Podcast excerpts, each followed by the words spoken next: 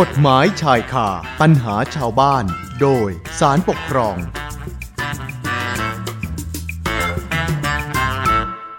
เอาละค่ะเข้าสู่ช่วงเวลากฎหมายชายคาปัญหาชาวบ้าน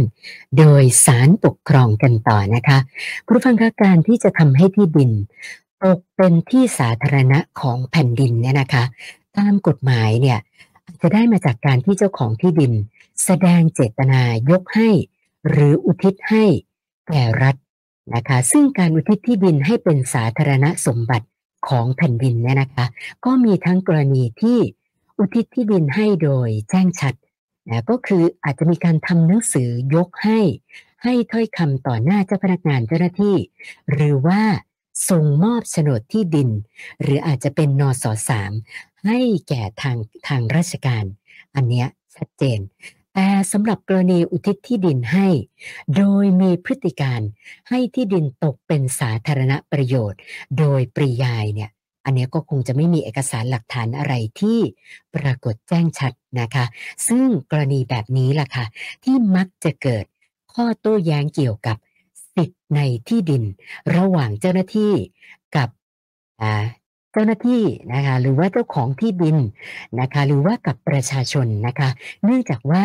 ที่ดินที่ว่านี้ได้กลายเป็นที่สาธารณประโยชน์ไปแล้ว คือเหมือนกับว่าเจ้าของที่ดินอุทิศให้ โดยเจ้าตัวก็ไม่รู้ตัวเหมือนกันนะคะว่าเอา้าแบบนี้คือการอุทิศที่ดินให้ทางราชการไปแล้วเหรอเนี่ยนะคะสำหรับคดีปกครองที่วิทยากรจะนำมาเล่าสู่กันฟังในวันนี้เนี่ยนะคะ คือเป็นกรณีของเจ้าของที่ดินรายหนึ่ง เขาให้เพื่อนบ้านให้ประชาชนที่อยู่แถวนั้นเนี่ยใช้เป็นเส้นทางสัญจรผ่านที่ดินของเขา มาเป็นเวลายาวนาน นะก็ยาวประมาณกว่า 20 ปีได้ ต่อมาอบตก็เลยเข้ามาดำเนินการปรับปรุงถนน โดยที่เจ้าของที่ดินก็ไม่ได้คัดค้านอะไรทั้งสิ้นนะคะ แต่นะกลับมีการกั้นรั้ว แล้วก็เอาป้ายถนนส่วนบุคคล มาปักไว้หน้าปากทางเข้าที่ดิน ซึ่งพอเจอป้ายถนนส่วนบุคคลแบบนี้ทำให้ไม่มีใคร กล้าจะใช้เส้นทาง สัญจรไปมาอีกนะคะ ก็เลยเกิดเป็นคดีพิพาทสู่ศาลปกครองนะคะ บทสรุปของคดีที่ว่านี้จะเป็นอย่างไรต้องติดตามแล้วค่ะ วันนี้เราจะพูดคุยกับ ดรอภิญญาแก้วกำเนิด ผู้อำนวยการกลุ่มสนับสนุนวิชาการคดีปกครอง สำนักวิจัยและวิชาการ สำนักงานศาลปกครองนะคะ สัญญาณผออมาแล้วค่ะ สวัสดีค่ะผออค่ะ ค่ะสวัสดีค่ะคุณชินันแล้วก็สวัสดีคุณผู้ฟังทุกท่านค่ะค่ะพอค่ะหลายท่านได้ฟังเกริ่นเข้าช่วงเวลากฎหมายเนี่ยอาจจะงงๆนะคะว่าในเรื่องการอุทิศที่ดินให้เป็นทางสาธารณะ หรือว่าเป็นสาธารณประโยชน์เนี่ยไม่จำเป็นจะต้องทำเป็นหนังสือให้ทางการนะก็อาจจะแบบเป็นการอุทิศก็ได้ด้วยเหรอคะพออขอขอเรียนคุณชุนันแล้วก็คุณผู้ฟังอย่างนี้นะคะว่ากรณีของการอุทิศที่ดินนั้นนะคะ มีกฎหมายกำหนดไว้อย่างชัดแจ้งนะคะว่า ที่ดินที่เป็นของเอกชนนะคะ จะตกเป็นที่สาธารณประโยชน์ ที่ประชาชนใช้ประโยชน์ร่วมกันได้นะคะ ก็โดยการอุทิศนะคะ แต่ว่าแม้ว่าจะมีการกำหนดไว้ดังกล่าวแล้วนะคะ แต่ลักษณะเช่นใดจะเป็นการอุทิศที่ดินให้เป็นทางสาธารณประโยชน์นั้นนะคะ ก็ไม่มีกฎหมายใดลักษร ฉบับใดบัญญัติไว้โดยตรง ว่ามีวิธีการอย่างไรนะคะ อาจจะเป็นการอุทิศโดยตรง อย่างเช่นการที่เจ้าของที่ดินเขาทำหนังสือ แสดงเจตนาต่อในอำเภอ หรือว่าต่อเทศบาลนะคะทำการอุทิศที่ดินของตนให้เป็นทางสาธารณประโยชน์ ตรงนี้ก็ชัดแจ้งนะคะ หรือว่ากรณีอาจจะเป็นการอุทิศโดยปริยาย อย่างเช่น เจ้าของที่ดินเนี่ยยอมให้สาธารณชนใช้สอยที่ดิน ในฐานะเป็นทางสาธารณประโยชน์ จนเห็นได้ว่าเจ้าของที่ดินเนี่ยเขามีเจตนาที่จะอุทิศให้ไปแล้วนะคะ หรืออีกอย่างหนึ่งก็คือว่าเจ้าของที่ดินเนี่ยเขาไม่ได้แสดงเจตนา หรือว่าไม่ได้สงวนที่ดินนะว่าเป็นทางของตนนะคะแล้วก็ไม่ได้ไม่ได้ไม่ได้สงวนเลยว่าตนในยังครอบครองที่ดินผืนนี้อยู่นะนะคะ ซึ่งกรณีที่มีการอุทิศที่ดินโดยปริยายเช่นนี้เนี่ยก็มีข้อสังเกตนะคะว่า แตกต่างจากการยอมให้ผู้อื่น ใช้สอยทาง โดยที่เจ้าของยังสงวนสิทธิ์อยู่นะคะ เช่นเจ้าของที่ดินเนี่ยเขามาปักป้ายไว้ว่าทางส่วนบุคคลขอสงวนสิทธิ์นะคะ ตรงนี้ถือว่าเป็นการสงวนสิทธิ์ตรงนี้เนี่ยแม้ว่าประชาชนจะได้ใช้สอยทางนี้มานานเท่าใดนะคะ ก็จะไม่ให้ทำก็จะไม่ทำให้ทางนั้นนะเป็นทางสาธารณประโยชน์ไปได้นะคะ แต่ในทางกลับกันเนี่ยในกรณีที่ ไม่ได้มีการจดทะเบียนอุทิศให้หรือไม่ได้มีการจดทะเบียนโอนเอ่อที่ดินให้เป็นของของรัฐะเนี่ยนะคะ ที่ดินนั้นน่ะก็อาจจะตกเป็นสาธารณเอ่อประโยชน์ของแผ่นดินได้ ถ้าเจ้าของที่ดินเอ่อแสดงเจตนาอุทิศโดยที่ไม่มีการห่วงกันใด ๆ เลยค่ะคุณสุนันท์คะค่ะ คือคือเหมือนกับเรียกว่าเป็นไปโดยสภาพอย่างนั้นใช่ไหมคะผออ่าใช่ใช่แล้วค่ะเอ่อเป็นการที่เอ่อเอ่อที่ดินสาธารณสมบัติของแผ่นดินนั้นนะคะ ก็เอ่อ ตกไปเป็นที่สาธารณสมบัติของแผ่นดินโดยการใช้โดยสภาพของการใช้นะคะ ซึ่งกรณีเช่นนี้เนี่ยเคยมีคำพิพากษาของศาลฎีกาวินิจฉัยเอาไว้นะคะว่า การอุทิศที่ดินให้เป็นทางสาธารณประโยชน์นั้นเนี่ยเป็นการที่เอกชนสละสิทธิ์ในที่ดินที่ที่ที่ให้เป็นสาธารณสมบัติของแผ่นดินนะคะโดยสละสิทธิ์ในที่ดินของตนเนี่ยให้กลายเป็นที่สาธารณสมบัติของแผ่นดินสำหรับ พลเมืองใช้ประโยชน์ร่วมกันนะคะ ตรงนี้จะเป็นไปตามมาตรา 1,304 แห่งประมวลกฎหมายแพ่งและพาณิชย์นะคะ ซึ่งศาลฎีกาท่านวินิจฉัยไว้ว่าไม่จำเป็นต้องมีพิธีการจดทะเบียนโอนให้แก่รัฐแต่อย่างใดนะคะ ทีนี้เออถ้าหากว่าที่ดินนั้นน่ะ เป็นที่ดินที่มีโฉนดนะคะ แล้วเจ้าเจ้าของที่ดินรายนั้นน่ะเขานำไปขายไปขายต่อไปนะคะ ผู้ซื้อ ก็จะไม่ได้สิทธิ์ในที่ดินในส่วนที่มีการอุทิศให้โดยปริยายไปให้เป็นทางสาธารณประโยชน์ไปแล้วนะคะ ซึ่งตรงนี้เนี่ยก็แสดงให้เห็นว่าการเป็นทางสาธารณประโยชน์เนี่ยย่อมเป็นไปโดยสภาพของการใช้ แม้ว่าจะไม่ปรากฏหลักฐานทางทะเบียนก็ตามนะคะด้วยเพราะเหตุนี้เองนะคะ จึงมักจะเกิดปัญหาเมื่อมีข้อโต้แย้งเกิดขึ้นนะคะ ว่าแท้ที่จริงแล้วเนี่ยมีการอุทิศกันจริง ๆ หรือไม่นะคะ จากปัญหาดังกล่าวเนี่ยนะคะเอ่อในต่อมาเนี่ยในปีพศ 2544 นะคะอ่อคณะรัฐมนตรีจึงได้มีมติอ่าอนุมัติเป็นแนวทางปฏิบัติ ตามที่กระทรวงมหาดไทยเขาได้เสนอมานะคะ เพื่อที่จะแก้ปัญหาข้อข้อพิพาทที่เกิดขึ้นนะคะเอ่อโดยกระทรวงมหาดไทยเนี่ยได้มีหนังสือแจ้งให้ผู้ว่าราชการจังหวัดทุกจังหวัดถือปฏิบัตินะคะ ว่า ในกรณีที่มีการอุทิศที่ดินให้กับทางราชการนะคะ จะต้องจัดให้มีการทำหนังสือแสดงความประสงค์เกี่ยวกับการอุทิศที่ดินให้กับทางราชการด้วยหากเจ้าของเนี่ยนะคะเขามีเจตนาที่จะอุทิศที่ดินให้เป็นทางสาธารณประโยชน์โดยตรง ก็ให้ทำหนังสือจดแจ้งเป็นรายลักษณ์อักษรไว้นะคะ เช่นให้เป็นทางสาธารณะ ก็แล้วก็ประสงค์จะให้มีการจดทะเบียนด้วย ก็ต้องนำหนังสือแสดงสิทธิ์ในที่ดิน นะคะ ไปยื่นขอจดทะเบียนต่อพนักงานเจ้าหน้าที่ณสำนักงานที่ดินนะคะ โดยต้องนำหนังสือหนังสือเอกสารสิทธิ์ในที่ดินนะคะ ไม่ว่าจะเป็นโฉนดหรือว่านสสามหรือว่าหลักฐานอื่น ๆ ที่เกี่ยวกับที่ดินเนี่ยไปแสดงด้วยหากต้องการให้ที่ดินนั้นเป็นทางสาธารณประโยชน์ทั้งแปลง ก็ให้สำนักงานที่ดินเนี่ยจดแจ้งประเภทว่าโอนเป็นที่สาธารณะประโยชน์นะคะ ตรงนี้เนี่ยเมื่อได้จดทะเบียนโอนเป็นที่สาธารณประโยชน์ทั้งแปลงไปแล้วนะคะหนังสือแสดงสิทธิ์ในที่ดินฉบับนั้นนะคะ เจ้าของที่ดินจะไม่ได้รับคืนไปนะคะ ก็จะเก็บไว้ที่สำนักงานที่ดินนะคะ โดยพนักงานเจ้าหน้าที่เนี่ยจะเก็บหนังสือแสดงสิทธิ์ฉบับดังกล่าว ไว้ที่สารระบบของสำนักงานที่ดินค่ะคุณสุนันท์คะค่ะ คือฟังดูแล้วถ้าหากว่ามีหลักฐานทางทะเบียนเนี่ยก็โอเค ลดปัญหาลดข้อโต้แย้งกันไปได้แน่นอนนะนะคะหมอคะแล้วอย่างนี้เวลาถ้าหากว่ามีข้อพิพาทเกี่ยวกับที่ดินที่เป็นที่สาธารณสมบัติเนี่ยนะคะ มีหน่วยงานไหนที่เขาจะเข้ามาดูแลปัญหานี้ล่ะคะค่ะค่ะคุณสุนันท์คะกรณีที่เอ่อหลักฐานทางทะเบียนเอ่อตรงเนี้ยถ้ามีการหลักฐานการโอนเอ่อ จดทะเบียนเป็นที่สาธารณสมบัติของแผ่นดินอย่างชัดเจนตรงนี้นะคะ ก็ก็มีความชัดเจนในการอุทิศที่ดิน หรือว่าป้องกันข้อโต้แย้งที่จะเกิดขึ้นได้นะคะ ส่วนกรณีที่ที่ว่าหน่วยงานใดจะเป็นหน่วยงานที่มีหน้าที่ในการดูแลที่ดินที่เป็นสาธารณสมบัติของแผ่นดินนะคะ ตรงนี้มีกฎหมายเก่าแก่ฉบับหนึ่งนะคะ ได้กำหนดไว้นะคะ ก็คือพระราชบัญญัติลักษณะปกครองท้องที่ พระพุทธศักราช 2457 และนะคะ แล้วก็ฉบับที่แก้ไขเพิ่มเติมเนี่ย ได้บัญญัติไว้อย่างชัดเจนนะคะว่าในอำเภอเอ่อซึ่งซึ่งเป็นราชการส่วนภูมิภาคเนี่ยนะคะ มีหน้าที่ร่วมกับองค์กรปกครองส่วนท้องถิ่น ในการดูแลรักษา แล้วก็คุ้มครองป้องกันที่ดินอันเป็นสาธารณสมบัติของแผ่นดินที่ประชาชนใช้ประโยชน์ร่วมกันนะคะ แล้วก็ซึ่งสิ่งที่เป็นสาธารณประโยชน์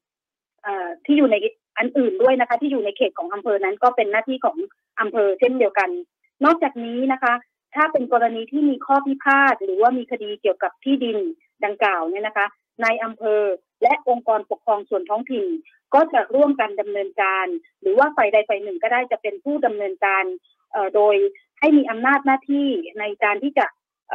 แก้ไขปัญหาเนี่ยตามระเบียบหลักเกณฑ์หรือว่าแนวปฏิบัติที่กระทรวงมหาดไทยกำหนดไว้ค่ะ แล้วคดีพิพาทที่ผออจะนำมาเล่าสู่กันฟังในวันนี้เนี่ยนะคะ ไม่ทราบว่ารายละเอียดเป็นยังไงคะผออค่ะคดีปกครองที่เอ่อมาเล่าให้ฟังในวันนี้นะคะ เป็นกรณีที่มีการอุทิศให้โดยปริยายนะคะ ซึ่งมักจะเกิดข้อถกเถียงโต้แย้ง เป็นปัญหาข้อพิพาทกันนะคะ เพราะว่าหลาย ๆ ครั้งเนี่ย เจ้าของที่ดินก็ไม่ทราบว่าการอนุญาตให้ผู้อื่นใช้ที่ดินของตน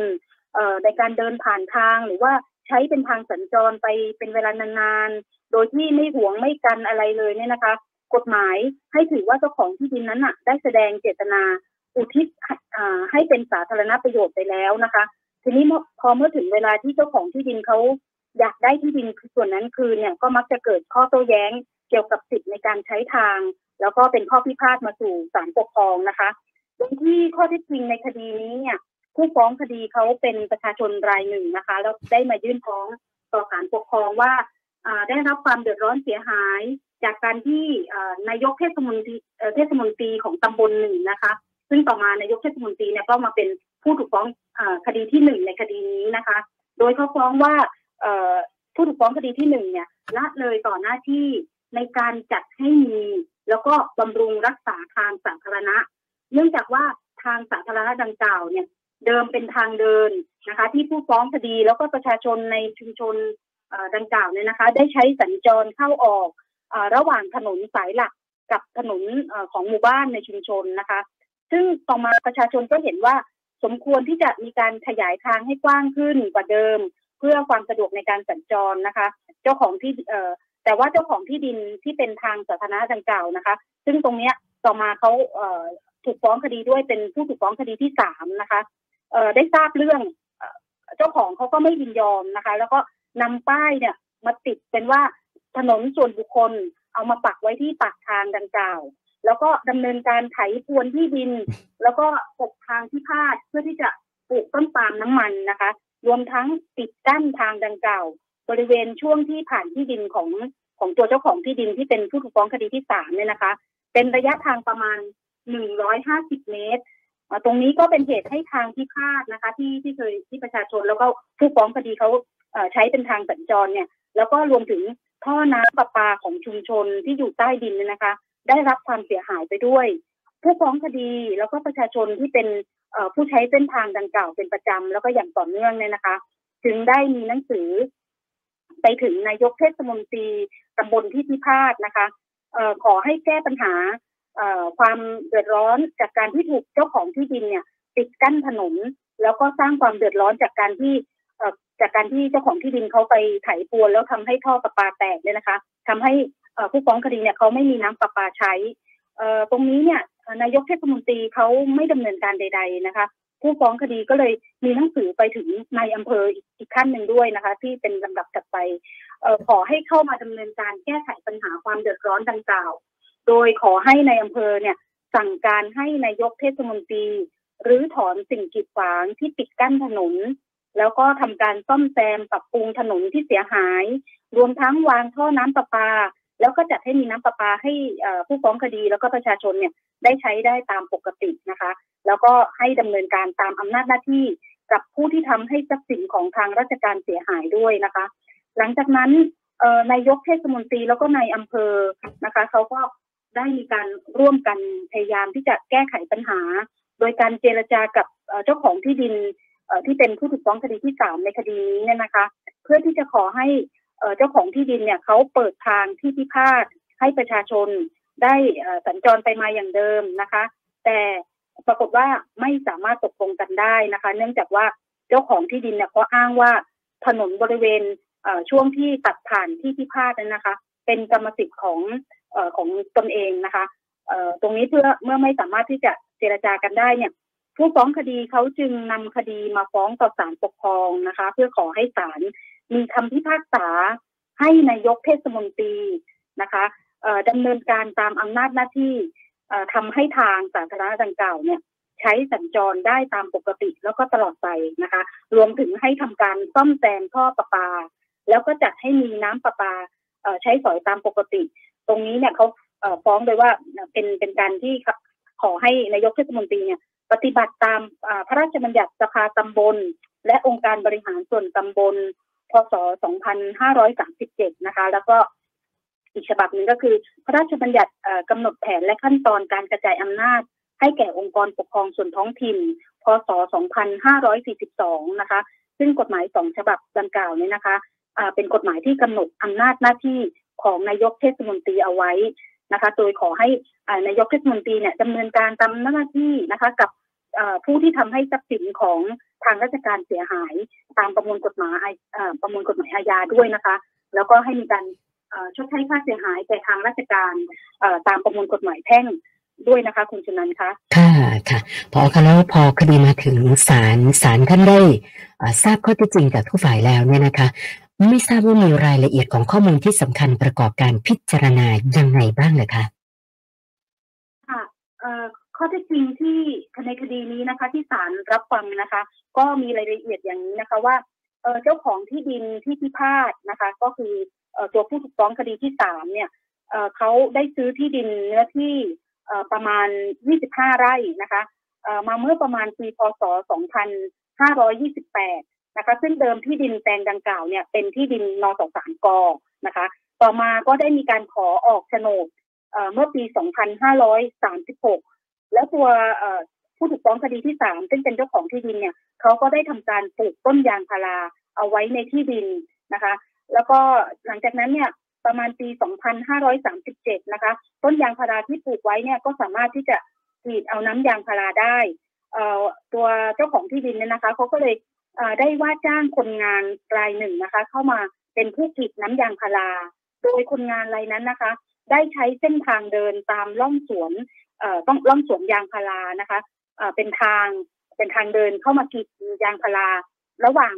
บ้านพักคนงานกับบ้านของตัวผู้ถูกฟ้องคดีที่สามซึ่งเป็นเจ้าของที่ดินนะคะเอ่อซึ่งซึ่งมีบริเวณอาณาเขตติดต่อกัน รวมทั้งคนงานเนี่ยเขาก็ได้ให้บริวารของคนงานเนี่ยนะคะ แล้วก็ญาติเนี่ยใช้สอยเส้นทางที่ที่ดังกล่าวเนี่ยมาตลอดนะคะจนถึงประมาณปี 2538 นะคะ ในปีถัดไปเนี่ยอดีตกำนันตำบลนะคะ ก็ได้มีการปรับปรุงซ่อมแซมทางที่เป็นร่องสวนยางพาราของผู้ถูกฟ้องคดีที่สามที่เป็นเจ้าของที่ดินนะคะ เพื่อที่จะให้เป็นทางพิพาทในคดีนี้นะคะ โดยที่เส้นทางดังกล่าวเนี่ย เป็นทางที่ใช้สัญจรเชื่อมกับทางสาธารณะอีกอีกเส้นหนึ่งนะคะระยะทางประมาณหนึ่งกิโลเมตรนะคะ โดยตัดผ่านที่ดินจำนวนสามแปลง แล้วก็เฉพาะในส่วนที่ตัดผ่านที่ดินของผู้ถูกฟ้องคดีในคดีที่พาดเนี่ยนะคะ ก็จะมีระยะทางยาวประมาณ 150 เมตรนะคะ ทีนี้ต่อมาในปี 2548 นะคะ อีก 10 ปีต่อมาเนี่ยอองค์การบริหารส่วนตำบลนะคะเขา ก็ได้มาดำเนินการปรับปรุงซ่อมแซมถนนรวมทั้งถนนถนน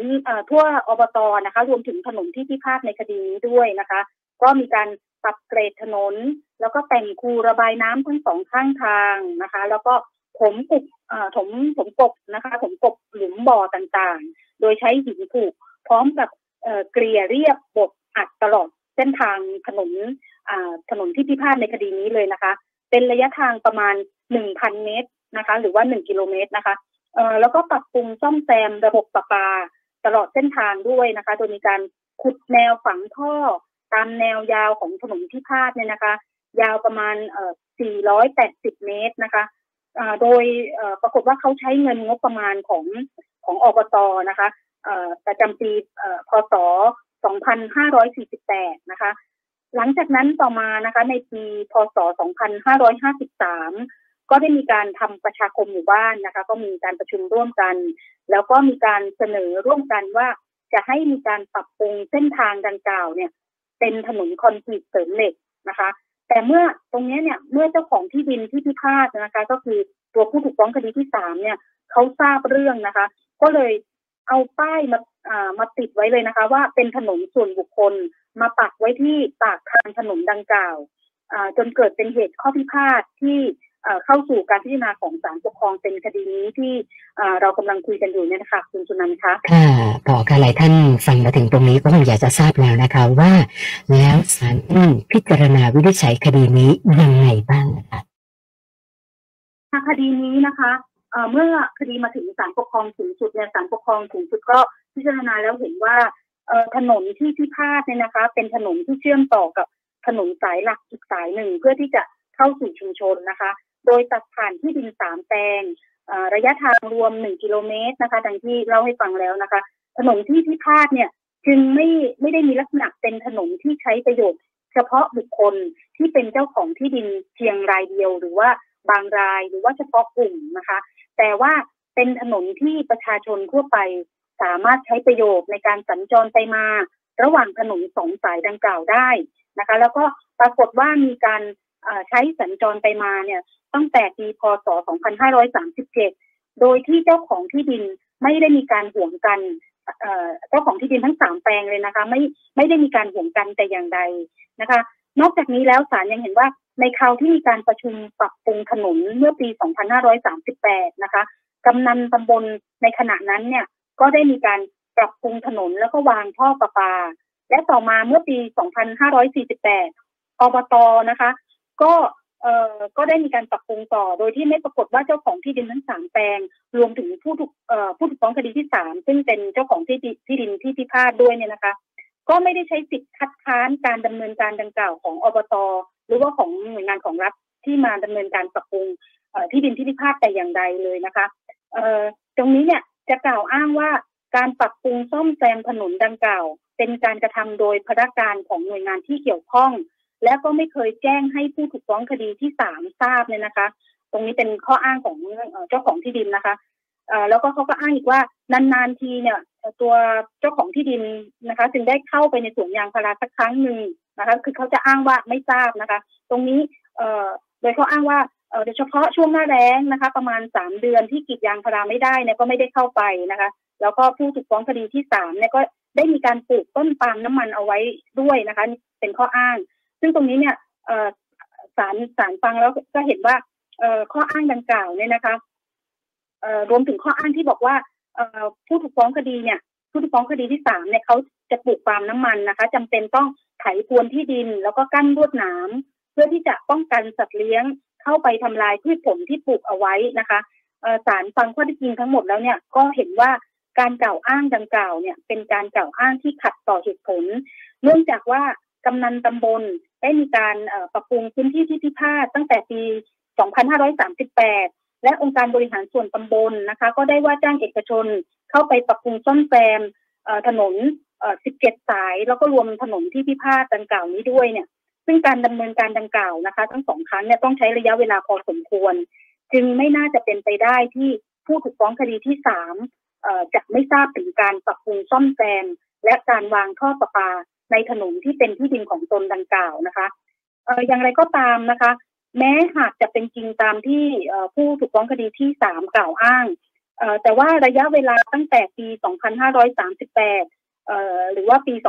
2548 เป็นต้นมาเนี่ยนะคะ ผู้ถูกฟ้องคดีที่สามเข้ามากรีดยางพาราในที่ดินทุกปี ก็น่าจะพบว่ามีการทำถนน หรือว่ามีการวางท่อประปาบนที่ดินพิพาทในที่ดินของตน ซึ่งตรงนี้เนี่ยหากผู้ถูกฟ้องคดีที่สามหรือว่าเจ้าของที่ดินเนี่ยนะคะ เห็นว่าเป็นการกระทำที่ไม่ชอบ เนื่องจากว่าไม่ได้รับความยินยอมจากตนที่เป็นเจ้าของที่ดินเนี่ย ตรงนี้เนี่ยเขาก็ชอบที่จะโต้แย้งคัดค้านการกระทำดังกล่าว ต่อ ผู้ปกครองท้องที่หรือว่าหน่วยงานที่เกี่ยวข้องนะคะ แต่ก็ไม่ปรากฏว่าผู้ถูกฟ้องคดีที่สาม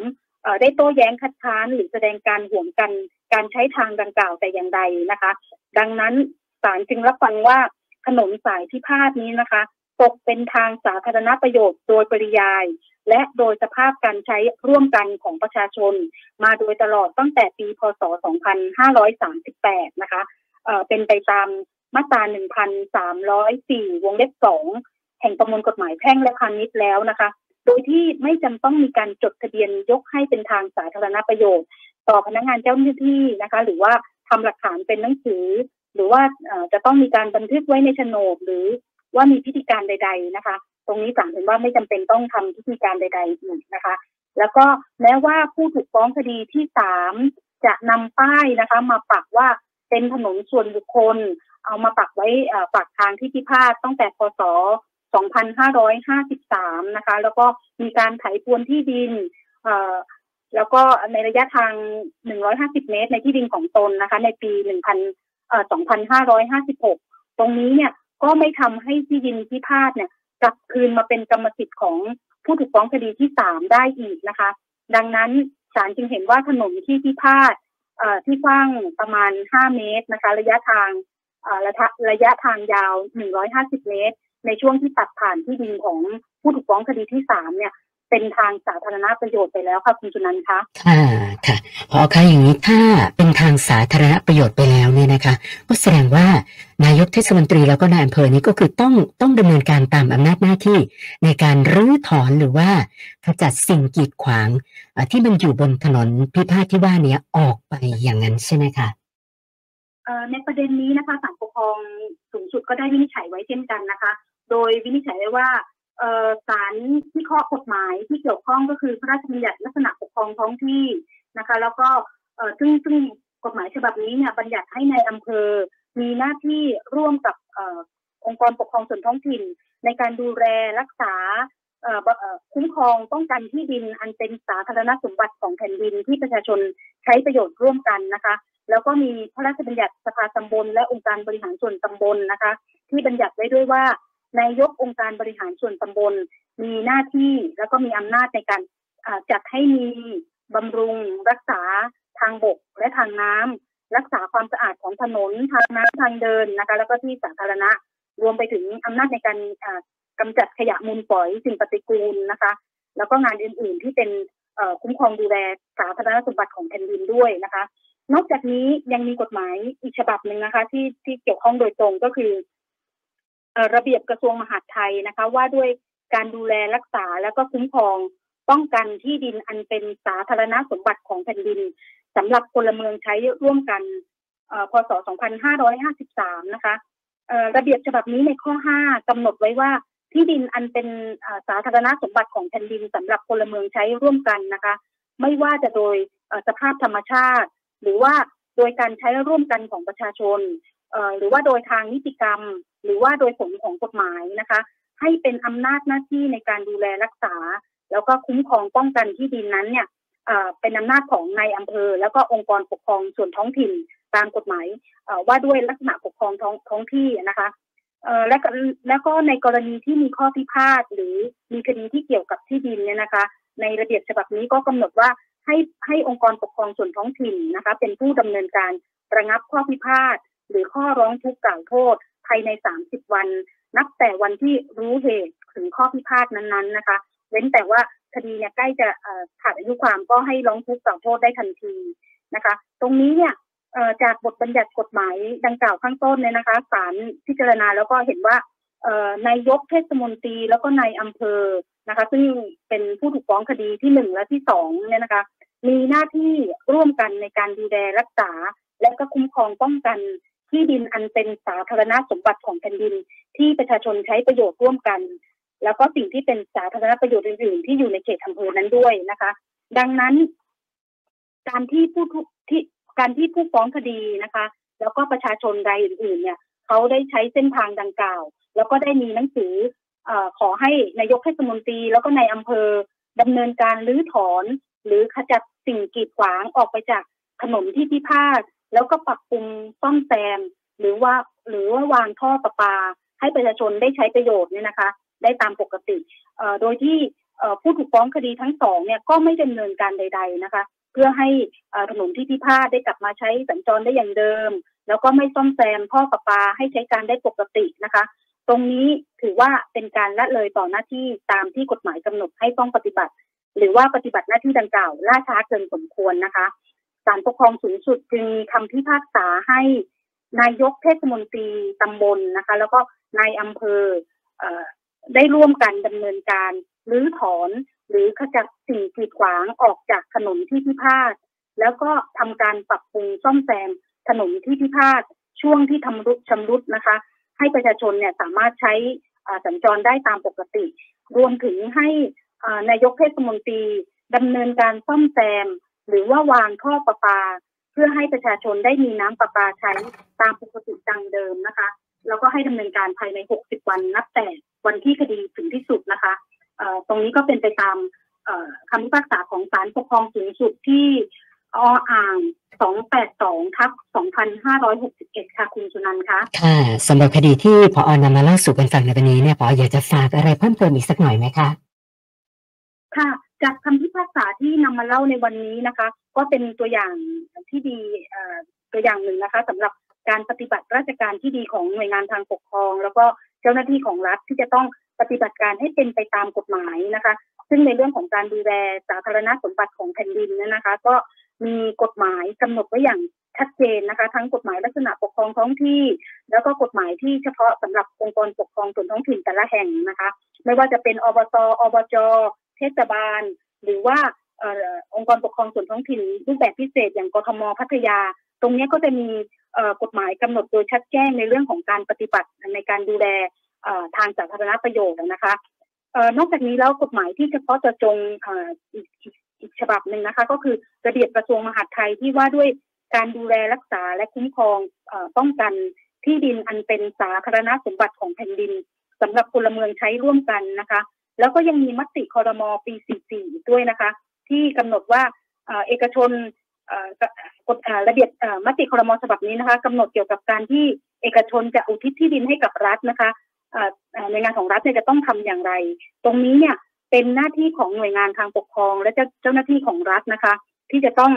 ดำเนินการให้ชัดเจนนะคะรวมถึงแก้ไขข้อพิพาทที่เกิดขึ้นนะคะ เพื่อที่จะหลีกเลี่ยงไม่ให้มีข้อพิพาทมาฟ้องคดีต่อศาลนะคะ และในส่วนของประชาชนเองเนี่ย ก็ต้องชัดเจนเช่นกันนะคะ จะต้องแสดงเจตนาอย่างชัดเจนในเรื่องของที่ดิน ถ้าหากว่าไม่มีเจตนาที่จะอุทิศที่ดินให้เป็นที่สาธารณะนะคะ ก็จะต้องดูแลรักษาที่ดินที่ที่เป็นที่ของตนเองนะคะ ไม่ใช่ปล่อยให้มีการใช้ที่สาธารณะ แล้วหน่วยงานของรัฐเขาก็ไปใช้งบประมาณแผ่นดินมาบำรุงรักษาแล้วอย่างนี้นะคะ อย่างเนี้ยจะมาบอกว่าไม่มีเจตนาอุทิศที่ดินให้ไม่ได้นะคะ ก็ จะต้องระมัดระวังด้วยค่ะวันนี้ต้องขอบพระคุณดร อภิญญา แก้วกำเนิด ผู้อำนวยการกลุ่มสนับสนุนวิชาการคดีปกครองสำนักวิจัยและวิชาการสำนักงานศาลปกครอง สละเวลามาพูดคุยให้ความรู้กับพวกเรานะคะ ขอบพระคุณมากค่ะปอค่ะสวัสดีค่ะ สวัสดีค่ะ กฎหมายชายคาปัญหาชาวบ้าน โดยสารปกครอง